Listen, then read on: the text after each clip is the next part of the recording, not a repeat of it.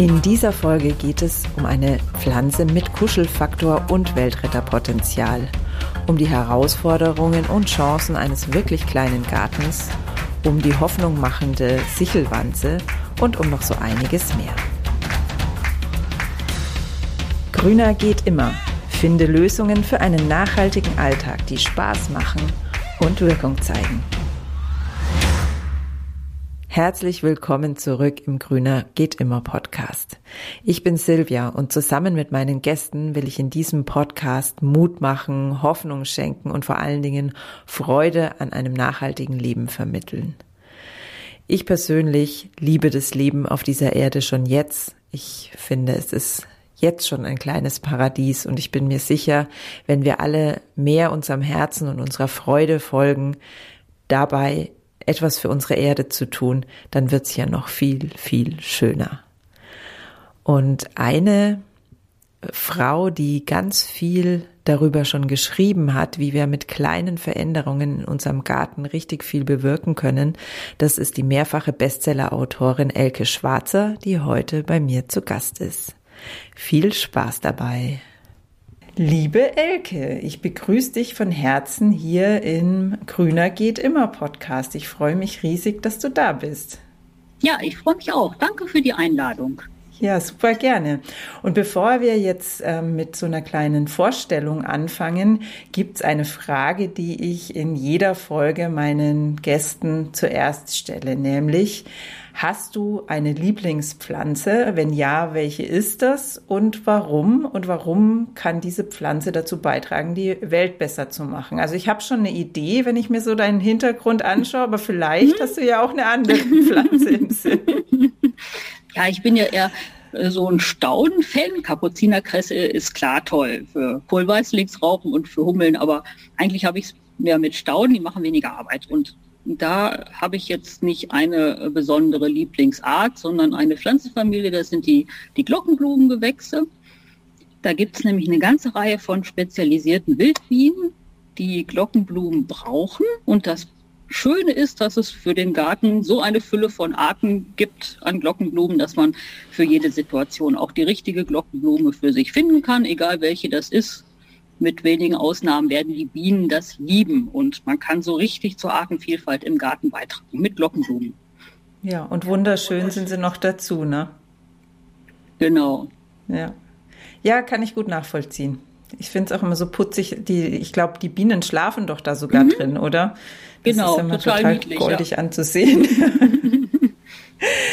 Ja, Elke, wenn es dir recht ist, würde ich einfach mal so ein paar Sätze zu dir sagen, was ich so mhm. ähm, von dir weiß und dann ergänzt du einfach noch, was dir wichtig ist.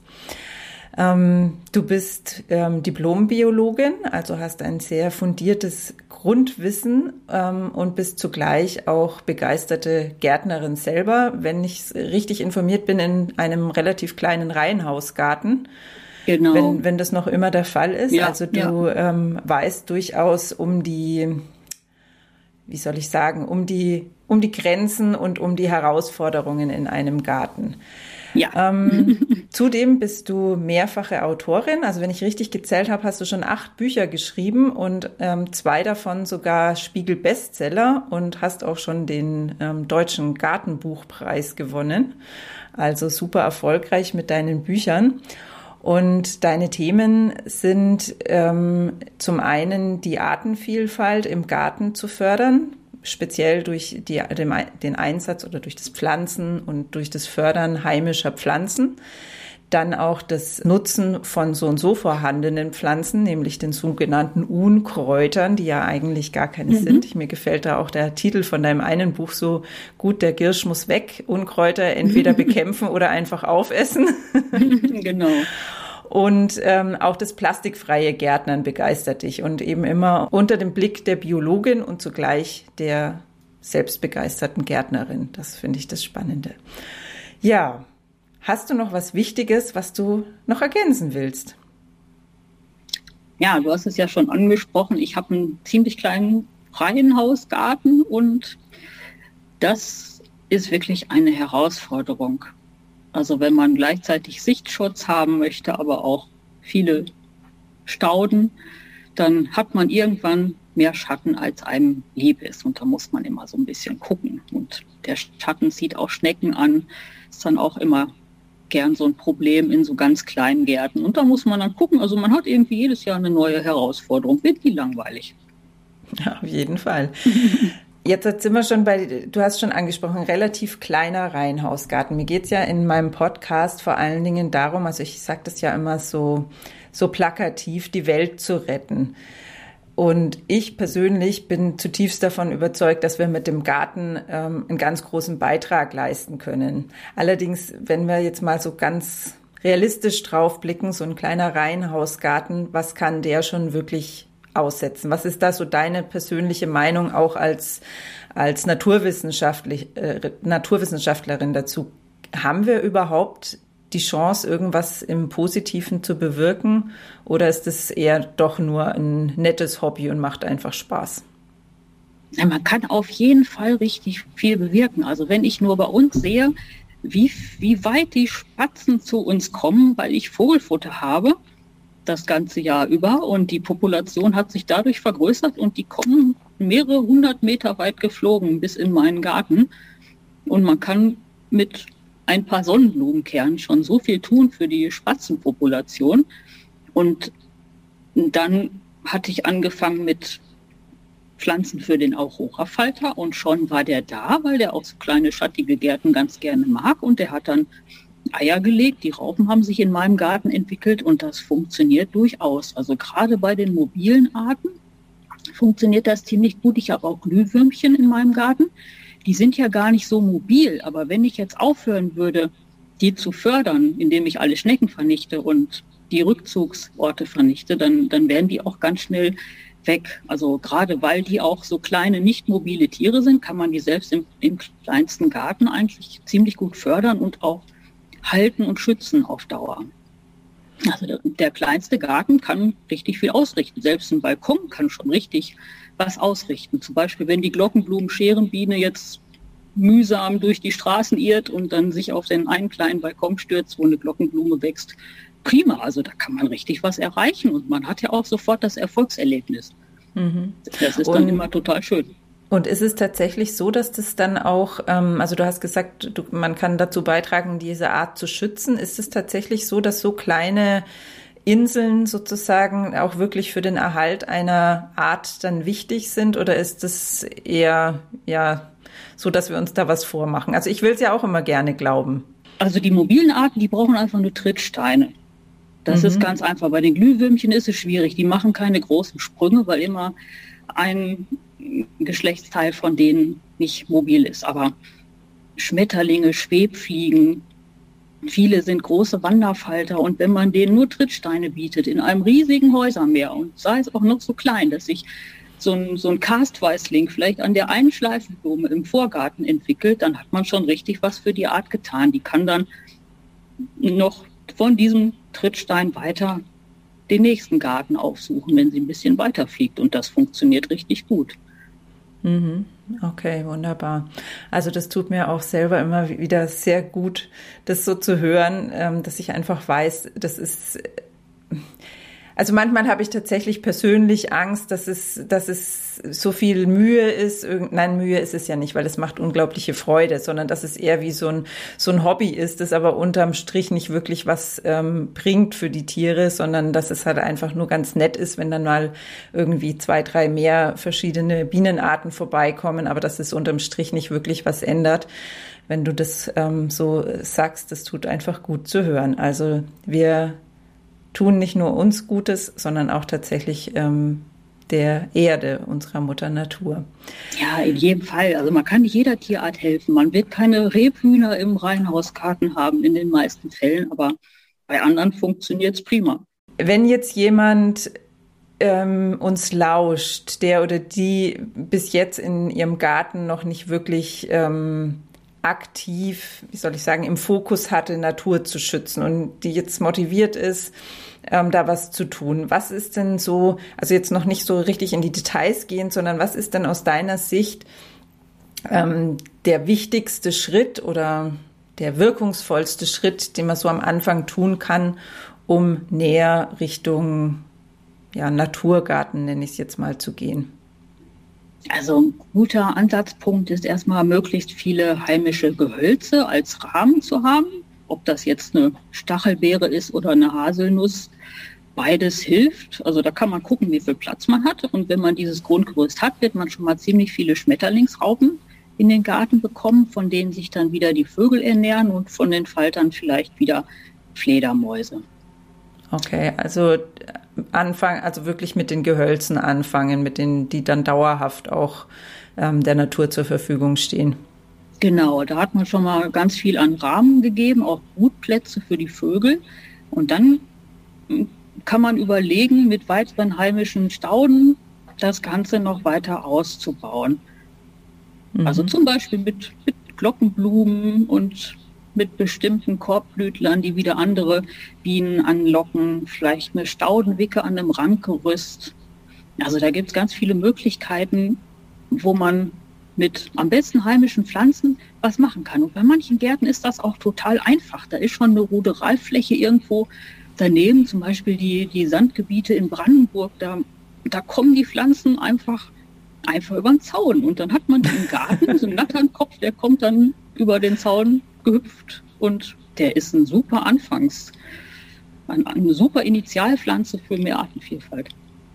Okay, das braucht dann natürlich ähm, einiges an Mut ähm, zur, zur Andersartigkeit, denn ich höre ja. immer wieder, dass viele Menschen doch extrem Stress dann auch mit den Nachbarn bekommen, wenn sie ihren Garten nicht so akkurat und ordentlich halten, wie das viele Menschen eben gerne haben. Also da braucht es einfach doch auch Mut zur Andersartigkeit. Wie gehst du denn damit um in deinem Reihenhausgarten? Wie, wie sehen das deine Nachbarn links und rechts? Ja, die sind da alle nicht so penibel. Also da kommt auch schon mal der Giersch von der anderen Seite und da bin ich dann auch nicht so pingelig. Und ja, manche Sachen kommen auch einfach von alleine. Dann kommt die Brennnessel halt. Und dann kann man sich überlegen, nutze ich die für die Schmetterlingsarten, die Brennnesseln fressen, oder ist mir der Platz zu schade? Das muss man dann wissen. Je nach Größe des Gartens kann das dann sinnvoll sein oder eben anstrengend. Muss man ja gucken. Wenn du das jetzt da so sagst, dann hört sich das so leicht an.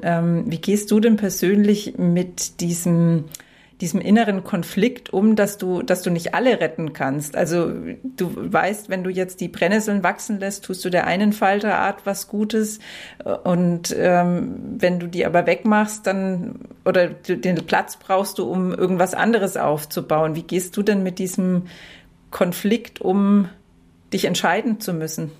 Ja, das ist manchmal ganz schön schwierig, zum Beispiel die Knoblauchsrauke. Also die Raupen vom Aurorafalter kann man noch ganz prima finden und auch die Puppen.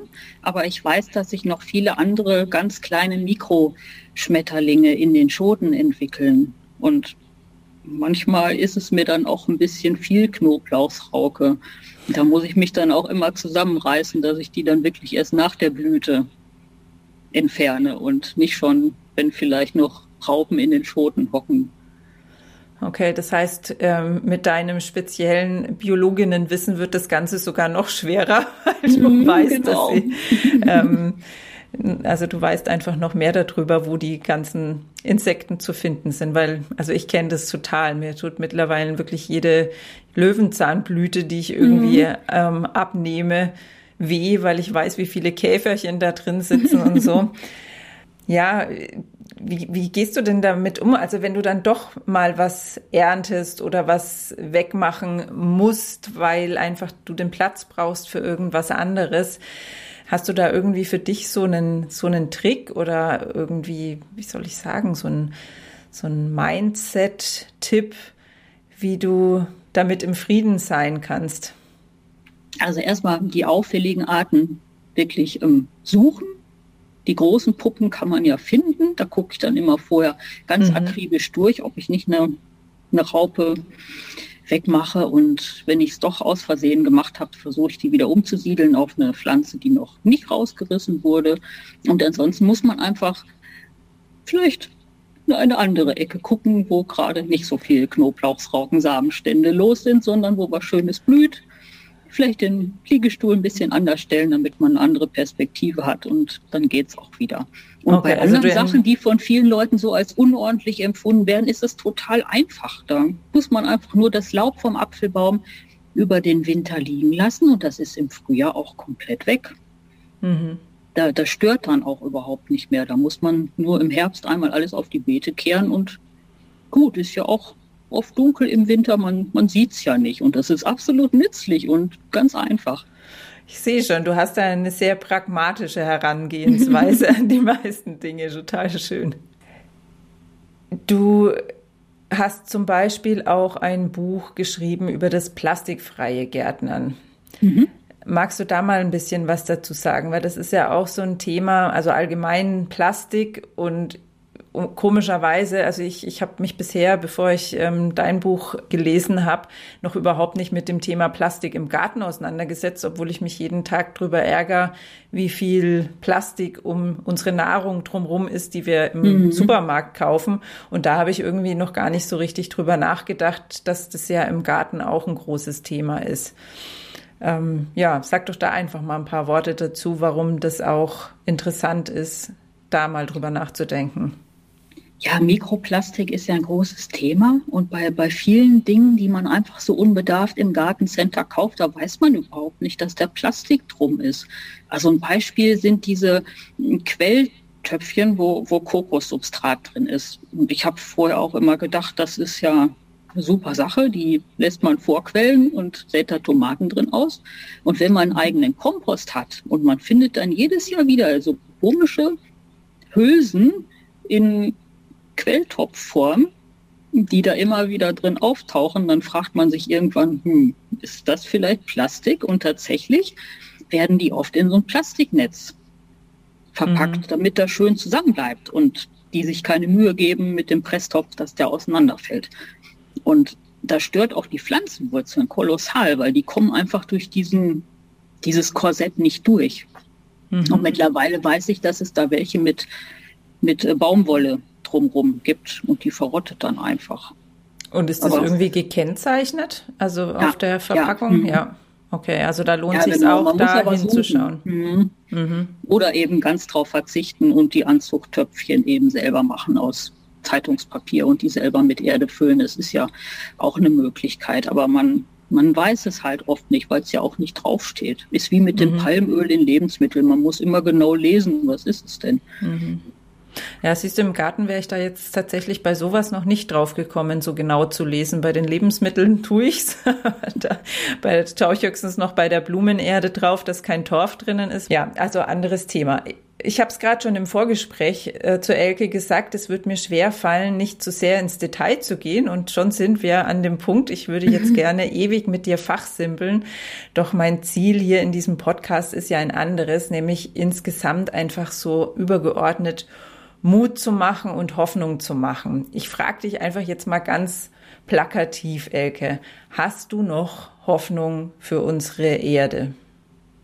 Ja, also ich muss sagen, wenn es wieder mal wochenlang nicht geregnet hat und ich so richtig den, den Klimawandel-Kollaps spüre, dann bin ich auch oft etwas mutlos. Aber wenn ich dann wieder irgendeine neue Bienenart im Garten entdecke, die ich vorher noch nicht hatte, dann geht's wieder. Und dann habe ich auch wieder Hoffnung, dass wir das Ruder noch rumreißen können.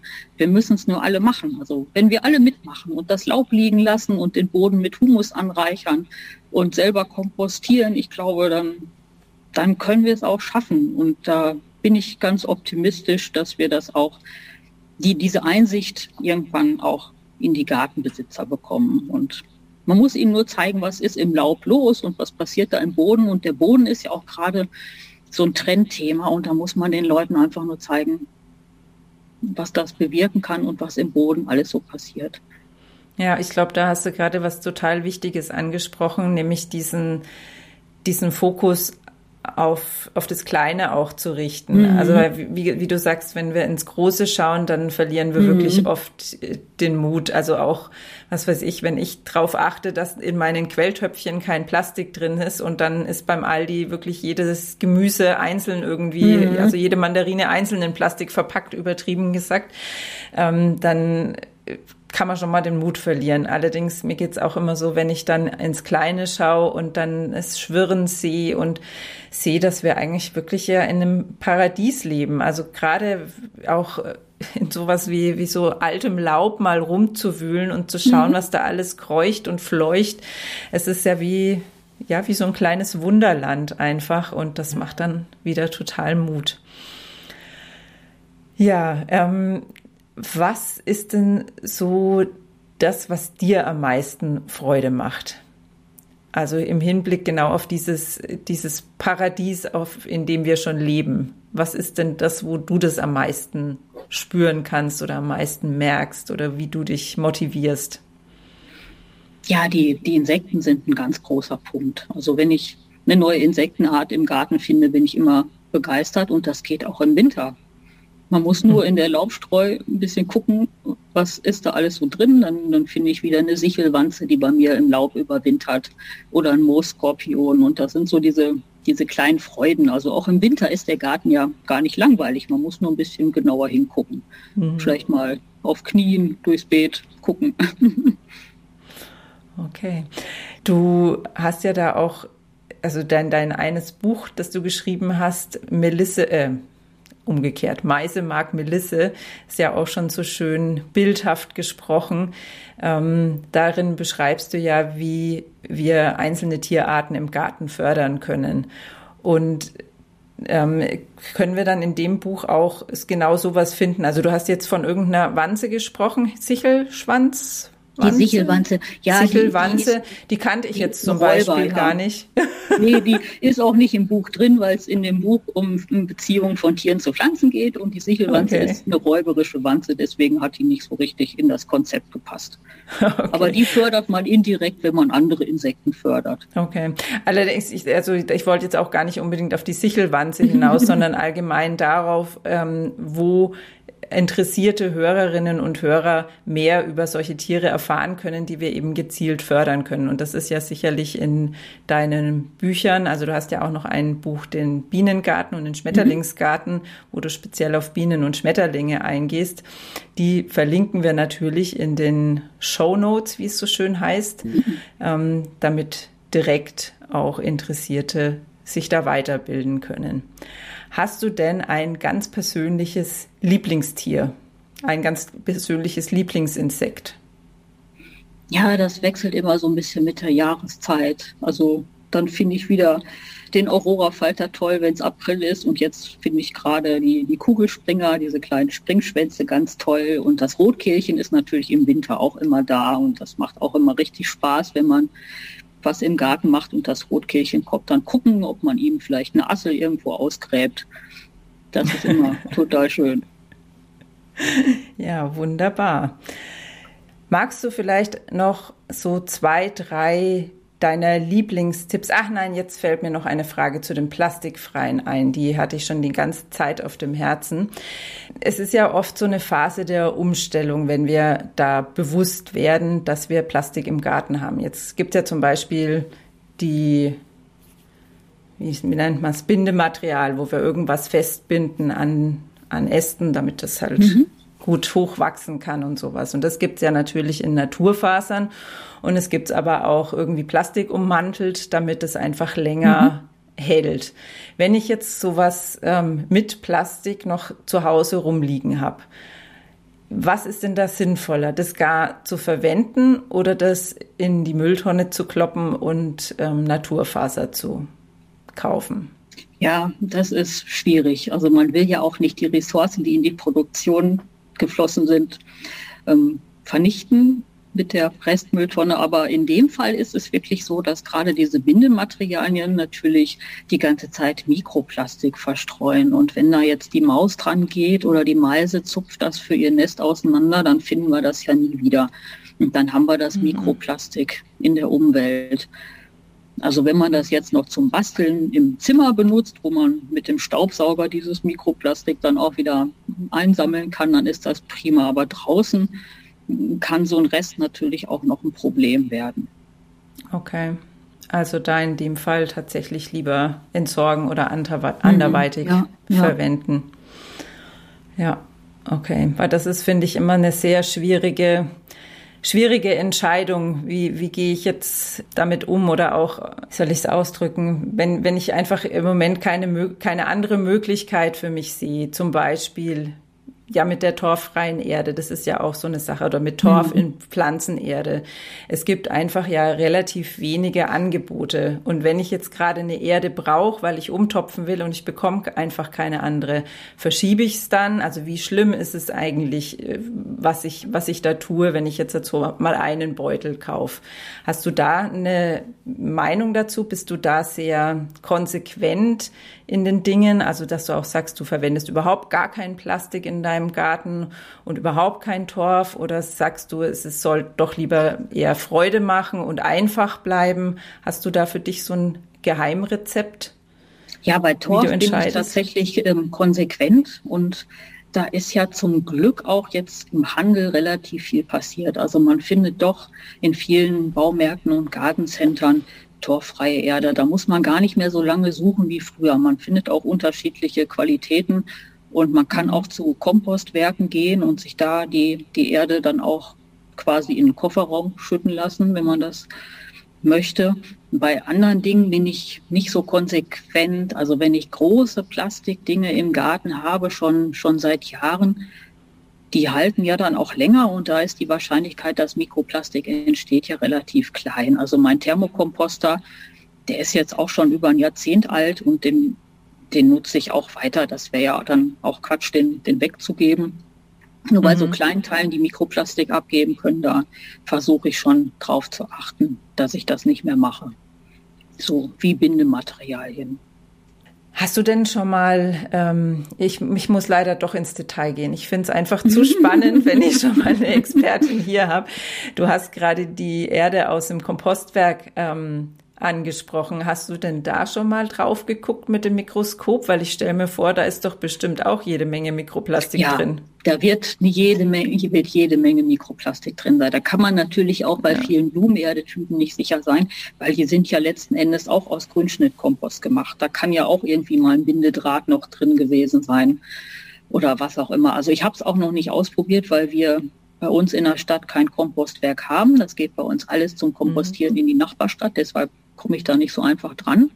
Aber wenn ich mal im Garten gucke, was auf der Erde alles so los ist, da findet man ständig Kunstfasern. Und ist ja nicht so, dass man für die jetzt immer was kann. Die, die fliegen halt durch den Wind in den Garten. Das ist viel Reifenabrieb oder auch Kunstfasern aus der Kleidung.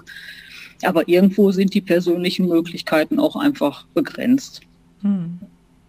Ja. Aber was den, den Kompost vom Kompostierwerk angeht, da kann man auch gucken, dass man, wenn man eine Biotonne hat, dass man da guckt, was man da reinwirft, dass man dann nicht aus Versehen irgendwie noch einen Blumendraht an einem Blumenstrauß dran hat.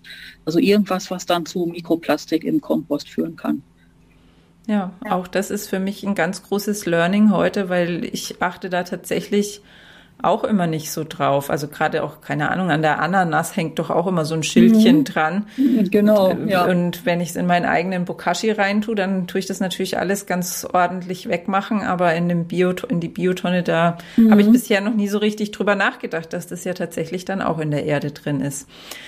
Ja, also es sind viele kleine Sachen, die wir tun können, die in Summe natürlich wieder einen riesengroßen Unterschied machen. Und ja, es ist natürlich, ähm, gerade wenn du jetzt auch wieder sagst, in der Gartenerde ist natürlich auch der Abrieb von den Autoreifen drin, der irgendwie durch die Luft fliegt. Dann ist es natürlich wieder diese Sache, wo wir dann denken, oh ja, da können wir ja hm. eigentlich gar nicht so viel ausrichten. Es ist ja eh schon wurscht, würde man hier in Franken sagen, ist eh schon wurscht, weil es ist eh alles schon schmutzig. Nur dann wird sich mit Sicherheit nichts ändern, und dann wieder den Blick wirklich auf die, das kleine Paradies, das wir schaffen können, zu richten und zu sehen, doch, wir können sehr wohl was ändern. Das finde ich eine wunderschöne, wie soll ich sagen, ein wunderschönes Fazit für unser Gespräch. Ja, und Ich habe es schon angesprochen, für diejenigen, die sich da jetzt einfach genauer reinlesen wollen, schaut einfach im Buchhandel nach ähm, Elkes Büchern. Da ist zu all diesen Themen, gibt es mindestens ein Buch. Zu jedem der Themen, die wir heute besprochen haben, gibt es ein Buch. Und ähm, Meise mag Melisse und die zwei Ähm, anderen Tierbücher, die werde ich direkt verlinken, damit ich nicht so eine ganz lange Liste habe, haben wir uns vorher auf drei Bücher geeinigt, die Elke selber besonders am Herzen liegen und wo du wohl auch der Meinung bist, dass wir da einfach am meisten bewirken können. Die verlinke ich gerne, auch nicht über Amazon, sondern ich habe da einen wundervollen Buchversandhandel gefunden, Buch sieben, die auch für gute Projekte von ihrem Gewinn was abgeben. Das heißt also auch da, wenn ihr über diesen Link, der in den Shownotes ist, direkt bestellt, tut ihr da auch noch was Gutes. Und unterstützt auch noch diesen Podcast ein Stück weit und es ist für euch genau der gleiche Preis, wie wenn ihr über das große A bestellen würdet oder sonst irgendwo. Genau. Elke, magst du noch ein Schlusswort sprechen, ein motivierendes für alle, die vielleicht manchmal den Mut verlieren, wenn sie aus ihrem Garten hinaus in die Welt schauen und da sehen, wie viel kaputt geht und ähm, ja, wie, wie wenig viele andere Menschen tun, damit sie wieder noch mehr Spaß und Mut dran haben, in ihrem Garten was zu tun. Ja, nicht den Kopf in den Sand stecken, sondern versuchen, Humus in den Boden zu stecken und einfach auf das gucken, was man erreicht hat. Die Holzbiene ist plötzlich in vielen Regionen da, wo sie vorher nicht war. Die Wildkatzen mhm. sind wieder mehr geworden. Die Bienenfresser brüten wieder in Deutschland. Und das sind so die kleinen Erfolgserlebnisse, an die man sich hängen muss. Die machen doch Mut. Ja, auf jeden Fall.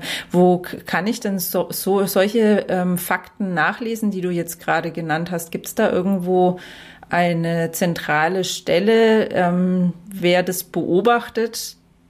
Also das, was du jetzt gerade gesagt hast, dass es jetzt wieder mehr Holzbienen gibt und mehr, ähm, welches andere Tier war das gerade, was du noch genannt hast? Die Bienenfresser, dass die, die, Bienenfresser, wieder, ja. dass mhm. die wieder brüten. Ähm, wo finden wir solche Informationen? Also zum Beispiel auf den Social-Media-Kanälen der Umweltverbände, da gibt es in mhm. regelmäßigen Abständen die guten Nachrichten auch mal. Die muss man ja auch mal hören. Ja, und vor allen Dingen erst mal finden. Deswegen mhm, frage genau. ich da jetzt nochmal so ja. explizit. Ja, dann danke ich dir von Herzen, liebe Elke, für das Gespräch. Ja, danke auch. Und ich danke natürlich ganz besonders dir, liebe Hörerin, lieber Hörer, für deine Aufmerksamkeit. Und hoffe, dass du genauso viele wertvolle Impulse aus diesem Gespräch mitnehmen konntest wie ich. Wenn du Lust hast, dann hör gerne morgen wieder rein. Da gibt's einen ganz besonderen Überraschungsgast, den auf jeden Fall die meisten aus der Wir sind Garten-Community kennen werden. Lass dich überraschen und höre morgen wieder rein. Ich freue mich auf dich.